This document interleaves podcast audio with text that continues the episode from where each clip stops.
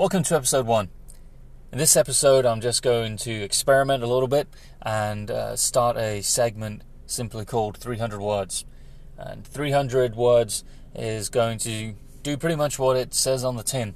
I'll be taking a verse or a couple of verses in the Bible and just over uh, 300 words, uh, expound and apply. Uh, it's been said that if you can't explain a truth in 300 words, then you probably don't understand it.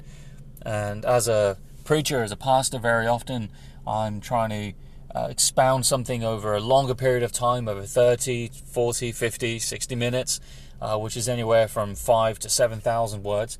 Uh, and so I wanted to discipline myself in, in some ways to uh, limit the amount of words I had to expound and apply. So, in this episode, I will be looking at the wounds of a friend. The wounds of a friend.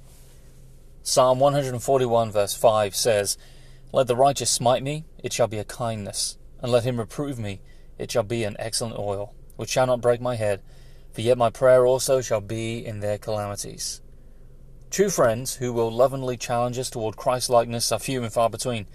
Yet for the believer, they are vital and necessary part of spiritual maturity. Now, of course, God can grow a Christian in Christ likeness apart from other believers, but that is the exception and not the rule. From the New Testament, it is obvious that close fellowship between Christ's disciples is his will. Spurgeon wrote this of, of the psalmist He prefers the bitters of gracious company to the dainties of the ungodly.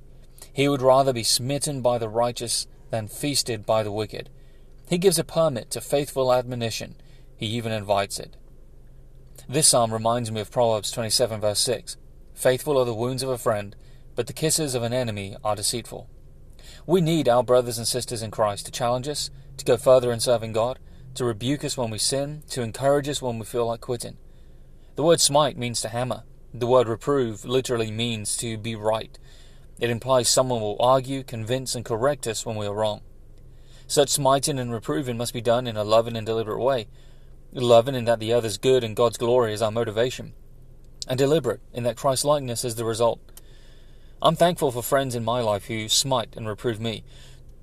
I may not always enjoy the process, but I know I need it. So, friends, smite me, reprove me, and I'll do the same for you. Alright, thank you for listening to this first brief episode. I don't intend for them to ever go beyond 20 25 minutes, uh, and the goal will be to keep them brief and applicable to the life you're living and to wherever you may be. If you can give me feedback, then that would be much appreciated. You can find me on Twitter at mnwickens and at my website, thewickens.info.